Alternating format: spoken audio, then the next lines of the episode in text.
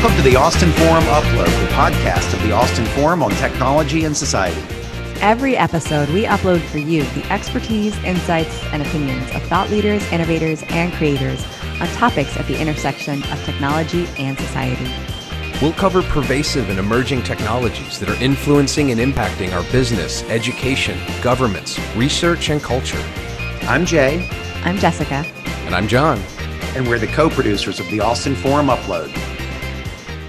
Hello and welcome to the Austin Forum Upload. Today we've got another episode of Artificial Intelligence Facts, Fiction, and Fun. I'm John Lockman. And I'm Luke Wilson. And I'm Jay Boisseau, the executive director and founder of the Austin Forum. And I'm very pleased to introduce a colleague and friend of ours, Charlie Burgoyne, the CEO and founder of Valkyrie. Charlie, thanks for joining us today. Thanks for having me on today, guys. Looking forward to it. Charlie, why don't you tell our listeners just a little bit about yourself so they understand what we already know, what a what a full spectrum geek you are and how you uh, how you have a role in so many different technologies and bring them all together at Valkyrie. Sure. Yeah, I appreciate it.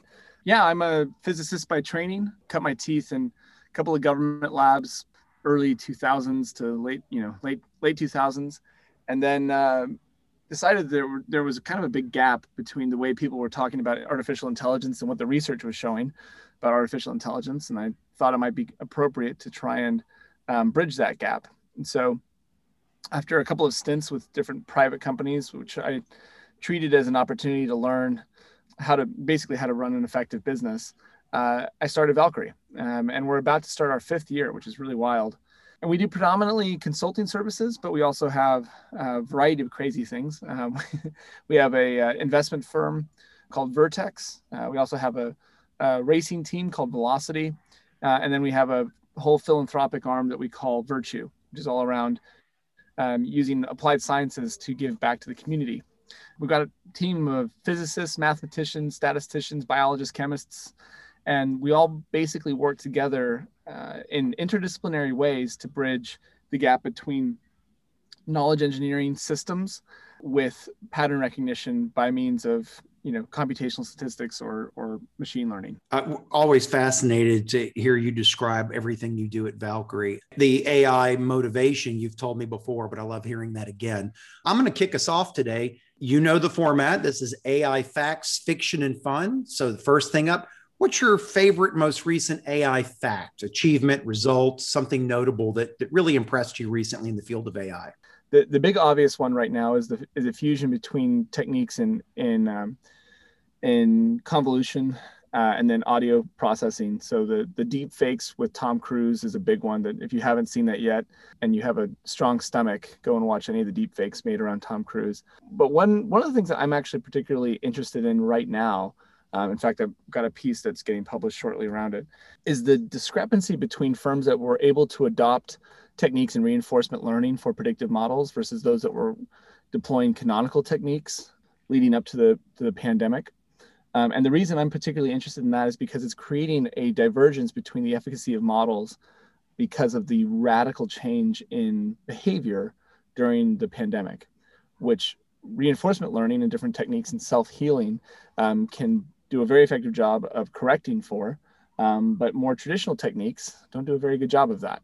So a lot of businesses, specifically, especially in the financial services space, are either uh, are facing a, a, portfolio of models, and some of which are continuing to be performant even during this time, um, and some of them are completely useless um, because of the wild discrepancy in the in the activity of their users. So. Uh, from an industry's perspective, I'm actually really, really interested in observing all the results of super deep techniques ultra unsupervised techniques uh, and reinforcement techniques that have provided a, an appreciable delta and advantage for different companies in different markets. And you say you have something that's about to be published on this? I serve on the uh, Forbes Technology Council, and it will be published with Forbes um, not too long, not too long from now. But basically, um, I I go through you know the state of affairs for models before the pandemic, um, kind of this eccentric behavioral phenomenon that we're observing right now during the pandemic, and then uh, what things look like after the pandemic. And I truly think that there are three different states that we're going to be existing in just because of the multiplicity of inefficiencies that we've identified in various sectors because of the pandemic. I don't think, you know, Valkyrie is not going back to a full lab where everybody's in person together. Um, we're, we're going to have a wildly different strategy for that. And that has implications on the commercial market, has implications on retailers downtown. It's a whole litany of different things that are, are, are have been wildly perturbed. Um, and I definitely don't think that everything's going back to normal. We've identified too much inefficiency for it to be that way. So I'm excited because um, I, I think that there is a very bright light ahead. And it's really rewarding right now to look at some of the large institutions that have been able to capitalize on um, techniques in reinforcement and, and, other spaces that have allowed them to have data that is adapting in, and self-healing in, in near real-time conditions based off of these eccentric behaviors that we're now observing. First off, I think using the phrase uh, eccentric behavior profile for everybody panic is the best euphemism I have probably ever heard. but I do want to ask you, Charlie, I, I know that reinforcement learning techniques seem to be performing better with these kind of shifting you know, environmental patterns. But what about companies' ability to adopt that? You know, reinforcement learning has a steep learning curve. There's a steep computational curve with it. It takes a long time to build a strong model with reinforcement learning. Is this going to leave a lot of companies behind that were using traditional models and can't adapt to those massive inflection points? It's such a great question, and yes to all those dimensions against which it's it's that are required in order for it to be in, um, deployed.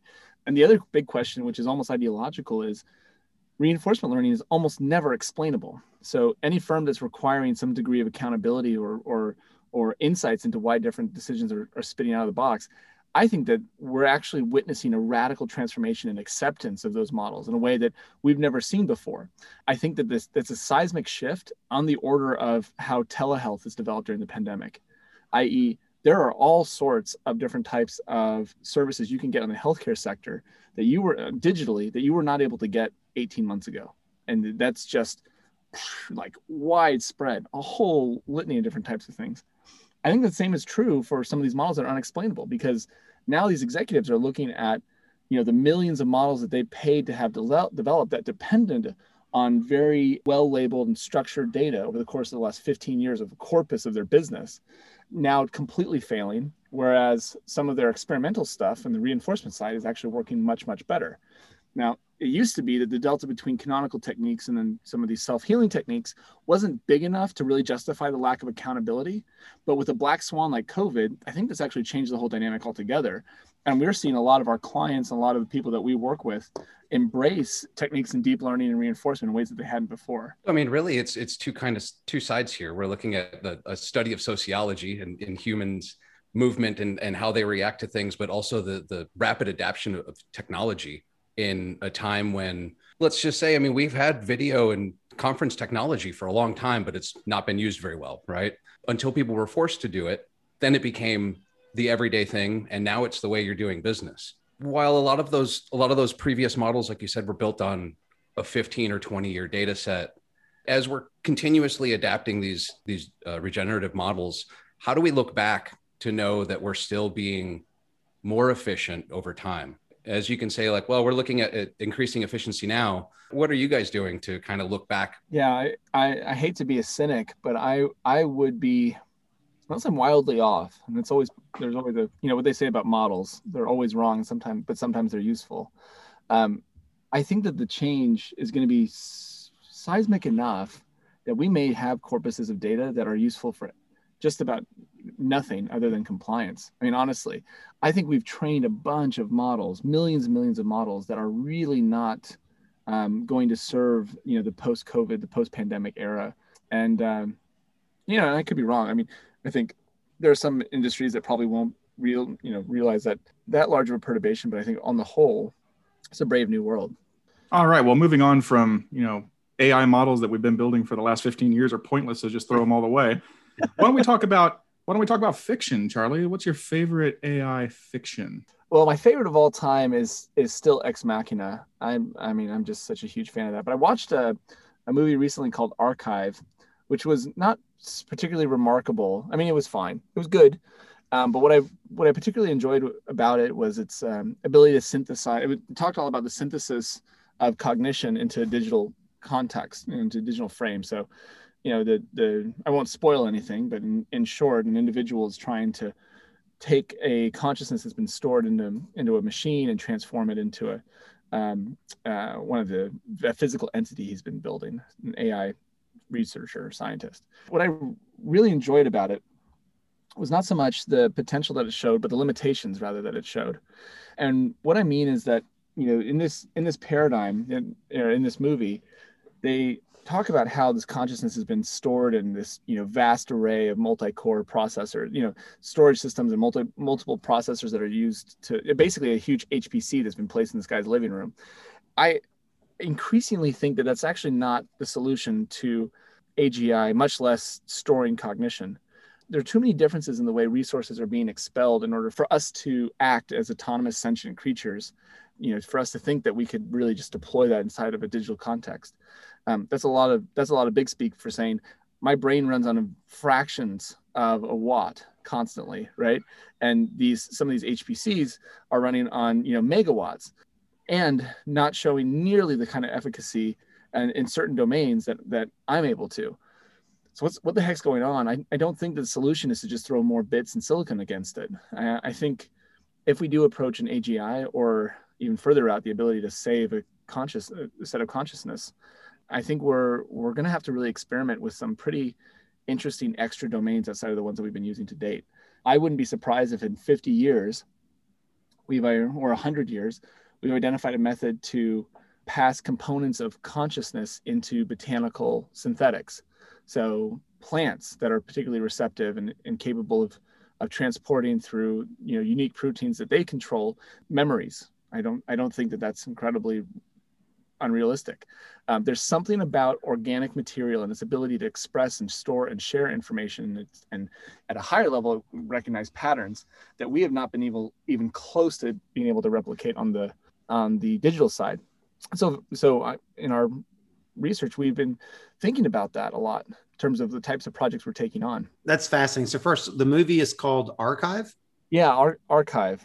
Uh-huh. So definitely eager to check this out. I mean, you, you hit on one of the fundamental things there. Crudely put, it's hard to define artificial intelligence because so far we haven't been able to define intelligence very well. And when we teach our artificial intelligence classes, you know, Luke will get up there and talk about a perceptron and whatnot, but he's very honest with the the students saying this is not actually how the brain works, right? And this neural network built of these is not actually, it's just sort of this logical structure that is sort of inspired by it rather than a mapping of it. And there's so many subtleties, as you pointed out, these big HPC systems are megawatts of power. Our brains are what, somewhere between 10 and 20 watts total and can do many more things. Um, can't calculate as fast, but can do many other things much, much better. So um, I'm, I'm fascinated by that as well. And I'm fascinated by what your team might be doing in this area because as long as we're looking at this as in straight silicon, with zeros and ones, it strikes me that we might be, and I'm an optimist, but we might be lifetimes away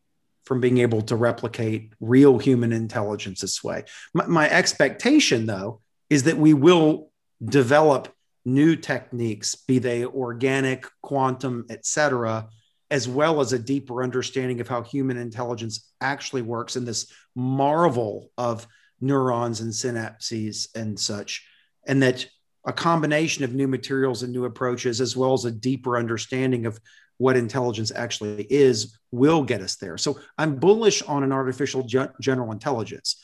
I would just be bearish on it being accomplished using anything like what we're using right now, I guess. 100%. Yeah. I mean, if, if it's tenable, it will not look like anything we've built to date, right? I, I will say that my favorite pandemic show was Upload on Amazon Prime. Oh so good. Which managed to upload a person's consciousness into a, the cloud in a regular digital system. And so I just had to pretend like, okay,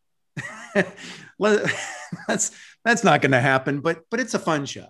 I really enjoy. I thought that was a phenomenal show, and it, you know all the references it had to like oh my my dad's got vape lung. You know it was kind of like black mirror but less cynical. It was like white mirror a little bit. They're all kind these- of like that yeah, yeah. I, mean, I loved all the corporate mergers that happened. I think it was like nokia taco bell or something like that and intel oscar mayer and all these crazy mergers I, I really like the idea of the the consciousness mapping. I've you know there's been a, a, couple of stories that I've known of through through time. Like I mean even Hydra in the Marvel stories, right? They put one of their scientists into a computer, and I'm with you. Like very limited in how what you can do with today's supercomputing technology. I mean the constraints that you have to put on engineering silicon uh, go far beyond what our you know our natural organic bodies can really do. Like, you know, you can't your your engineered solution isn't going to continue to grow itself or or continue to change its physical properties over time.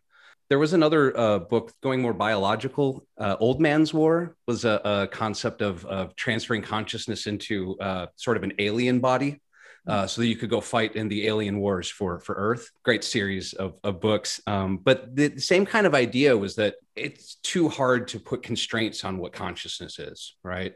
And so you have to look to something organic. I like. I, I also like what you mentioned, maybe uh, plants, because if you think about some of those massive aspen groves, right, with the huge uh, wood wide networks and stuff, that we could apply those same kind of applications to an organic substance. And I think mm-hmm. that's that's probably the right path. And that you know maybe maybe I'll be more optimist than Jay in let's say 20 years. Yeah, it certainly it certainly I, and I, I, don't know of a lot of researchers who are thinking about things this way. You know, um, MIT's Quest for Intelligence, with whom we have a relationship. Those guys are really interesting the way they're thinking about the problem. They're bringing in people from all sorts of different domains, from bio to chemistry to neurology to um, statisticians, all sorts of different types of scientists, and they're they're approaching the, the like they're starting with the fundamental problem is what is intelligence, and I've had these you know pretty long conversations with some of their with one of their chairs, and what we kind of always circle back around is what is motivation? Why do we do some of the things that we do? And the trite answer is well because we have these chemicals that are uh, promoting this, these instincts or because we have these well well formed memories or passed down memories based off of fear or love or all sorts of different types of primal emotions. But there's there are really big gaps to that right? The idea of a platonic object right? A, a true you know a, you know an object that has reached its zenith for identity. Um, those are things that we understand but we don't really have motivations biologically to understand those right I, I if I were to design the perfect chair for a ranch home, and I would ask you guys to do the same, we kind of do something that's very, very similar, right? It, it probably look in a lot of ways very similar. That's a weird phenomenon if all we're really doing is looking at expressed patterns in our own history and then also appreciating um, some of the innate biology that that we were handed down, right? The nature and the nurture doesn't really explain enough of it, in my in my opinion. Um, but but that's a that's more of a hypothesis than a law it really makes you think is it is it in is it the individual that's intelligent or is it the society that's intelligent? And it's reflected through the individual. And you know it has a lot of ramifications for artificial intelligence. It may be that we can never build an artificial general intelligence thing. We can never build one but maybe we could build a hundred. They all have to be built at the same time. Mm-hmm. i mean imagine this absolutely. And maybe the maybe the answer is both. You know maybe I watched Avatar not that long ago, and you know they're all plugging into the ground with their braids and you know talking to the tree. I mean, it's it's not that ridiculous for me to think about a, a state where we have uh, an ability to connect through some sort of neural linkage and um, communicate from one individual to another, or even outsource problem solving from one individual to another over uh, over the specific com- configuration that we have neurologically maybe that I'm really good at creating limericks and Jay's really good at solving algebraic problems. And we both plug into the same collective that's organized and orchestrated by organics. And he outsources that problem to make the funny limerick for the birthday card to me. And I outsource the problem of balancing my tax, you know, taxes or whatever to Jay. I, I don't think that's unreasonable. Well, I think we'll all, I, I bet all of us are probably going to go watch that movie archive now. That's, I, I, can't believe I hadn't heard of it. Thanks for bringing that up, Charlie. That sounds like a, a great watch. Well, one more topic for you. What's your latest fun in artificial intelligence? yeah, I've, um, I've been having quite a bit of fun. I'm a big fan of this TV show, Parks and Rec. Everybody's heard of Parks and Rec, I'm sure. Love that show. Yeah, it's so good. And um, uh, Ron Bur- Ron is like not Ron Burgundy, but Ron is Ron Swanson's one of my heroes in in fiction and reality, and uh, there's quite an interesting collective uh, open source project to to basically avail uh, different deep fake models using Ron. So my latest uh, activity has been trying to turn my 18 month old daughter, who's adorable, um, and superimpose Ron on top of her and some of the you know family family home videos that we have. So I haven't made much progress on it yet, but uh, I was inspired by somebody who had done the same thing with the Full House introduction, where they turned all the people, yeah. all the characters into Ron Swanson. Um, so I'm working on it for Jackie, which is is just a silly thing to keep my hands in the code these days, which isn't uh, doesn't happen as often as I would, I'd like it to. The deep fakes are going to provide us with endless joy in, in AI, aren't they? The, the crazy stuff we can do. Charlie, in an earlier episode, we talked about DALL-E um, and the avocado chairs. And we told our, our listeners if, if you want to know what we're talking about, just Google avocado chair because there won't be any other link that comes up for that. And you'll learn all about DALL-E and you'll get to see how it uh, took phrases and image generation to the next level and, and fused all that. But um, this whole deep fake uh, uh, thing is an even richer mind. I mean, we're just going to be able to create all kinds of. We're all amused by images that aren't quite right, right? Like the avocado chairs or the the Fuller House uh, cast looking all like Ron Swanson. So, yeah, I, I suspect this will be a recurring theme in this series. Is the latest yeah. deep fake. Well, and I think that's that's a fun one, and it's it's making technology more accessible. You know, 10, 15 years ago, you had to go learn Photoshop if you wanted to superimpose somebody's face onto, oh, onto yeah. a photo, right? You had to like have skills and maybe take a class or spend endless hours clicking around on an interface. And then you could get that. And now we're talking about being able to download a model from GitHub and just run it on your own laptop in a little in a Docker container, right? And and bam, you've uh, you've converted these photos or converted videos. Video, I mean, that's yeah. that's really bringing the technology to to the people, right? Mm-hmm. In, a, in a very easy and accessible way and for fun. I mean, not just for giving you a cool uh you know bokeh effect on your on your photo but you know for really going beyond that and maybe even like ar and adding that kind of stuff too i think there's there's a lot of cool possibilities in what else we can do with these i think a very undervalued component of the ai swell is it's the first it's the first cutting edge technology in the history of mankind that was dramatically and aggressively democratized, right? We have clients all the time, big Fortune 500 clients, and they ask us to develop, you know, models from the ground up and say, sure, we're happy to.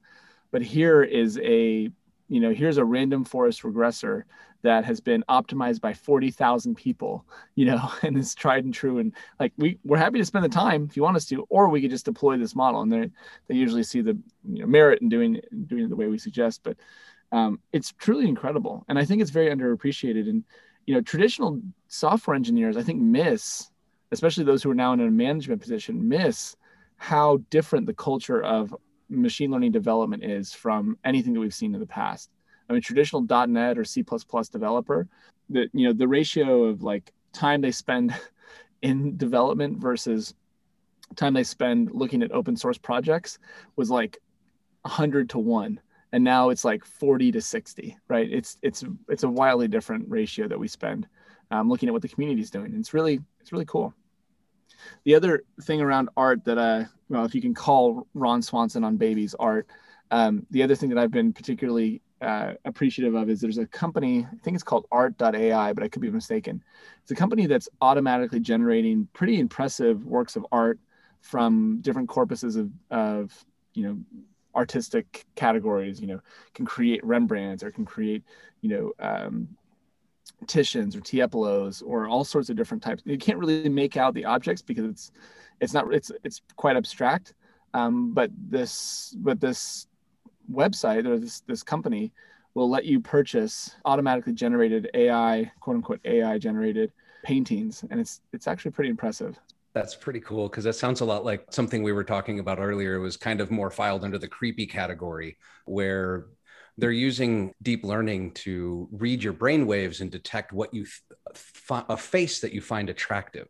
A little weird on that end, but maybe it could be applied to something more appropriate like art. And I could use my brain waves so that this AI could define a, a really great painting that I love and I had no idea I would love, right? Or maybe it can read your expressions all the time and change that on that. I totally agree. I mean, think about what that would do for like match.com or dating websites where you could have exposure to, you know, different types of art or experiences and then get matched based off of the you know the similarities between your wavelengths and another person. I think all of this business about you know deep fakes or being able to read your emotional state, I really think it goes back to what we were talking about earlier, Charlie, which is you know what does it mean to be intelligent? If if it takes a society to to truly be intelligent, and it takes being able to specialize and offload tasks to specialists, is that not what we're doing here? The Photoshop example is a great one. You know, if you're if you're using deep fakes to offload that specialized task of doing generative analysis, you know, generative photo work to a machine, does that make the machine intelligent? Are we done? Have we have we achieved our AI goals because we have that specialist around? So it's a question that actually gets brought up a lot with the people that we work with. In short, I think of what the industry refers to as AI, I think of as two different applications. One is the automation of tasks that are simple, and one is the enhancement of tasks that are extremely complicated. And, um, and I think that the former will be automated to a great degree over the next couple of decades. What I mean by that is that any, you know, the litmus test, whether it's one or the other, any any task that you could complete uh, while having an intellectually stimulating conversation with another person, I believe that machine learning is capable of or will automate that within the within the near future 30 40 50 years. And anything that it can't automate it's going to put you in a position where you can decipher the right decision with as much context as possible. The um, pole star for that or the, the fictional pole star for that is star trek. And i think i probably told jay about you know, I, I think Star Trek is actually a very apt projection of where we're going to be from a society standpoint. Probably not with the warp drive, although I heard research coming out of I think Penn State that they've been working on ultra light transport, but it doesn't matter. In Star Trek, right? They they have all their ta- all their tasks are super automated. All the simple things are automated. They don't make their own Earl Grey tea, right? They don't like they don't you know push their own elevator buttons, but their computer's actually pretty stupid. Um, if you listen to uh, and we watch the TV show, they have to really be explicit with what the computer needs to inform them. And it works out just fine because that combination of having all the systems integrated into a single interface and then having all their tedious tasks automated lets them sit around in their pajamas all day, ostensibly their pajamas, and think about intellectual pursuits, right? They get to just think about what it's like to, you know, argue with the Klingons all day instead of doing things like, you know, pouring coal into the into the engine. I think that that's actually pretty on point. I think that's that's where we're kind of headed. Just to add some extra geekery to this conversation, now that we've brought up Star Trek and moving consciousness around from from thing to thing, for anyone that remembers Star Trek Three, the Vulcan phrase for consciousness transfer is "Fal Torpan." I don't know how we can. T- I'm I'm just a fleshy Jeopardy bot. That's all I am. Well, Charlie, we really appreciate you joining us on the show today, and thanks for sharing with our listeners your uh, most recent AI fact, fiction, and fun. We we appreciate that. Taught us something new as well. So we're going to go off and cer- certainly watch archive and ponder some of these thoughts a bit more. And we look forward to working with you more in the weeks and months ahead in the Austin Forum and hopefully some of our daytime job collaborations as well. Sounds great. It's a real pleasure talking to you all today. So refreshing. Thanks for listening to the Austin Forum Upload. You can listen to additional episodes and check out a schedule of our monthly in person events at austinforum.org. The Upload is a production of the Austin Forum on Technology and Society, a nonprofit organization here in Austin, Texas.